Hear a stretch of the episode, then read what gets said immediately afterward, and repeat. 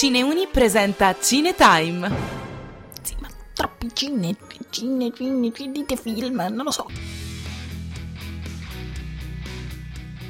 Ed eccoci qua con un altro speciale di Venezia di Cineuni. Io sono Virginia e in questo podcast parlo di Horde, una pellicola scritta e diretta da Luna Cameron, uscita alla Mostra del Cinema di Venezia e vincitrice del premio della settimana della critica.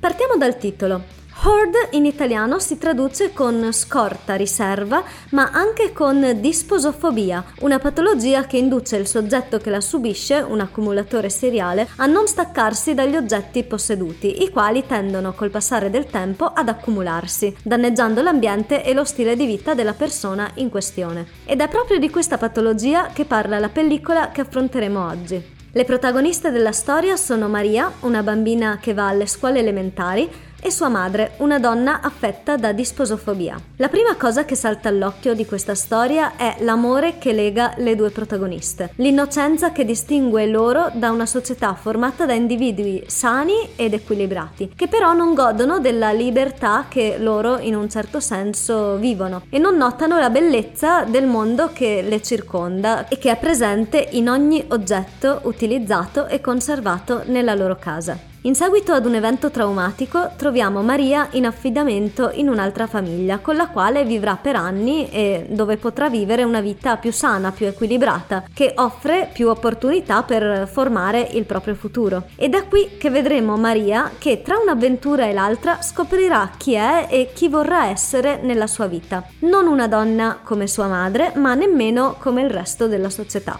Una serie di eventi la riporteranno a vivere dei ricordi che col passare del tempo aveva lasciato andare, ma proprio la possibilità di riviverli si rivelerà per lei un'opportunità di scoprire e formare la sua vera identità, facendo pace col suo passato senza rinnegarlo, ma anche liberandosi dall'apparente necessità di riviverlo a pieno per non tradire la madre biologica. Siamo di fronte quindi ad un viaggio dell'eroe, anzi dell'eroina Maria, che scoprirà il modo più adatto a sé per essere se stessa e unica nel suo genere. Questo film, tratto in parte da una storia vera, mostra con la delicatezza necessaria gli effetti che i traumi subiti nell'infanzia possono avere nel corso della nostra vita e ci insegna che l'unico modo per uscire dal circolo vizioso in cui ci catturano è proprio quello di non rinnegarli, affrontarli di petto e trovare un modo per mediare con loro. Perché se è vero che non si può cambiare il passato, è anche vero che il presente è fatto di scelte, tante piccole scelte quotidiane che ci aiutano a migliorare il nostro futuro. Ad addolcire la trama, ricca di suspense, dramma e commozione, ci sono le musiche e i suoni di Jim Williams e Steve Single, che uniti alle voci delle protagoniste rendono ancora meglio l'idea delle emozioni e della trasformazione della protagonista che traspaiono dalla magistrale interpretazione della giovane attrice Sarah Lightfoot Leon, accompagnata dal resto del cast.